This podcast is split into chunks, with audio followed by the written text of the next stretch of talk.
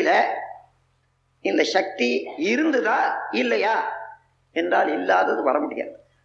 அப்ப அடங்கி இருந்தது இப்போ வெளியில தெரிகிறது இவ்வளவுதான். ஆகவே அப்ப எந்த நிலையில சிவத்துக்கும் சக்திக்கும் என்ன வேறுபாடுன்னு பார்க்கிற போது இந்த சக்தி என்பது இயக்கம்.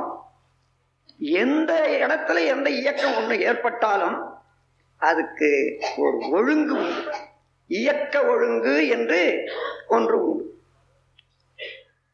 அந்த இயக்க ஒழுங்கு என்ன எடுத்து பார்த்தீங்கன்னா சக்தி என்றது என்ன? ஒரு இயக்கம். ஒரு நுண்ணிய நிலையில இயங்குகிறது.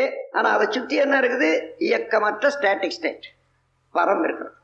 அப்ப அதில இது இயங்குவதற்காக ஒரு எல்லை எடுத்துக்கொண்டதல்லவா ஒரு ஏரியா ஃபார் இட்ஸ் ரொட்டேஷன் அதுதான் பருமம் சுத்த வெளியில இயக்கம் என்று இருக்குமே ஆனால் அதுவரையில ஒரு பருமன் இருக்குது இல்லையா? பருமன். அந்த இயக்கம் எப்படி வந்தது என்ற போது போர்ஸ் அதான் வேகம். எந்த கருத்துக்கு continuity of any particular action is time நம்முடைய கருத்துக்கு டைம் என்றது என்னன்னா டைமே கிடையாது. ஆனால் நாம் கருத்துக்கு ஒரு செயலில் இருந்து அந்த செயல் தோற்றத்துக்கும் முடிவுக்கும் இடையிலே உள்ள கருத்து நீளம் இருக்குது. அதுதான் காலம். எந்த இப்போ இதுக்கு காலம் என்னன்னா ஆப்பிள் பழுத்து அல்லது அர்த்தம் அது தின்று ஜீரணமாகிற வரைக்குமோ அல்லது தானா உந்து போற வரைக்குமோ அதான் எவ்வளவு நாள் இருக்கும் ஒரு வருஷம் ஆப்பிள் பழம் வச்சிருக்கலாம் இருக்கும். நான் அதான் காலம். அந்த மாதிரி அந்த இயக்க நீடிப்பே காலம். அப்போ பருமனும் வேகமும் பிரிக்க முடியுமா? முடியாது. பருமன் வேகம் காலத்தை பிரிக்க முடியுமா? முடியாது. வேகம் இல்லாத பருமன் இல்லை. பருமனும் வேகம் இல்லாத இயக்க நீடிப்பு இல்லை. ஆகையினால அதுவும் பிரிக்க முடியாது. சரி. அப்படி ஒரு இயக்கம் நடைபெறுதானால் அதை தனியாக துண்டுபடுத்தி நாம் உணர முடியாது எதனால? என்றால் இன்னொரு இயக்கத்துக்கும் இதற்கும் ஒரு இடைவெளி இருந்தாலே ஒழிய முடியாது. ஆகையினால ஒரு இயக்கத்துக்கு நாலு டைமென்ஷன் நாலு வடிவம் சொல்லலாம். என்ன? பருமன் வேகம் காலம் தூரம். இந்த பருமன் வேகம் காலம் தூரம் இயற்கையிலே இருந்த நிலைக்கும் எழுச்சி பெற்று இயங்கு நிலைக்கும் உள்ள வேறுபாடு அவ்வளவுதான்.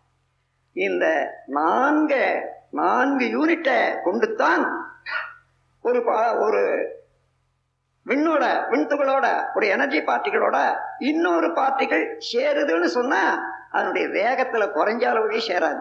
நெருங்காது. எவ்வளவுக்கு எவ்வளவு வேகம் குறையுதோ விரைவு குறையுதோ இடைவெளி குறைச்சிக்குது. அதனால ஒன்று சேர்ந்து இயங்குகிறது. ஒன்று சேர்ந்து இயங்கும் போது அதுக்குள்ள மத்தியில் இருக்கக்கூடிய இடைவெளியை கணிக்க முடியாததுனால நம்ம ரெண்டையும் சேர்த்து ஒன்றாக பார்க்கிறோம். பருமன் ஜாஸ்தியா இருக்குதுன்னு சொல்றோம். பிரபஞ்சத்துல பரமானவரோட ஒரு பெரிய அதாவது வடிவத்தில் பெருசு உலகத்தில் இல்லவே இல்லை. அந்த பரமானவை விட சின்னது ஏதாவது இருக்குன்னா அதுவும் இல்லை. சிறியதும் அதுவே தான் பெரியதும் அதுவே தான் அந்த நிலையில அந்த பரமாணுவும் ஒரு நியதிக்குள்ளாக இயங்கிக் கொண்டிருக்கிறது. எப்படி? வடிவம் இருக்கிறது இவ்வளவுதான் இந்த அளவுதான் அதுக்கு பருமன் இருக்கிறது என்றது இருக்கிறது நம்மால பார்க்க முடியா போனாலும் அது கணிக்க முடியாத போனாலும்.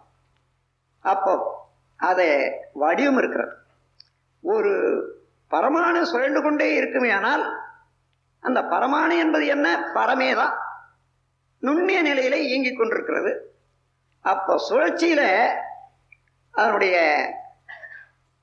சர்க்கம்பரன்ஸ் வெளிப்புறமும் நடுப்புறமும் எடுத்துக்கொள்ளுங்க. இப்போ அது பெருசா பத்தா பலாயிரம் மடங்கு பெருசாகி கொள்ளுங்க அப்போ அப்படி சுழல்ற போது மேல சுற்றுவட்டத்தில் இருக்கக்கூடிய சுழற்சி வேகம் நடுமையத்தில் இருக்குமா? இருக்காது வர வர குறையும். அதை சென்டிபிட்டல் ஃபோர்ஸ் சொல்லுவோம். அதனால என்ன ஆகும்? There is a point where there is no motion இதை தான் சரியாக சரியா படிச்சுக்கணும். இங்கதான் உலக ரகசியமே பிரபஞ்ச ரகசியமே இருக்கு. எந்த ஒரு யூனிட் சுத்திக்கிட்டு இருந்தாலும் வேகமா அதை சர்க்கம்பரன்ஸுக்கும் மையத்துக்கும் ஒரு வேறுபாடு உண்டு. ஆனால் மையம் போக போக போக குறைந்து கொண்டே வரும் அதனுடைய விரைவு ஆனால் there is a point where there is no motion நம் கடமை அறவாழ்வின் நாட்டத்தே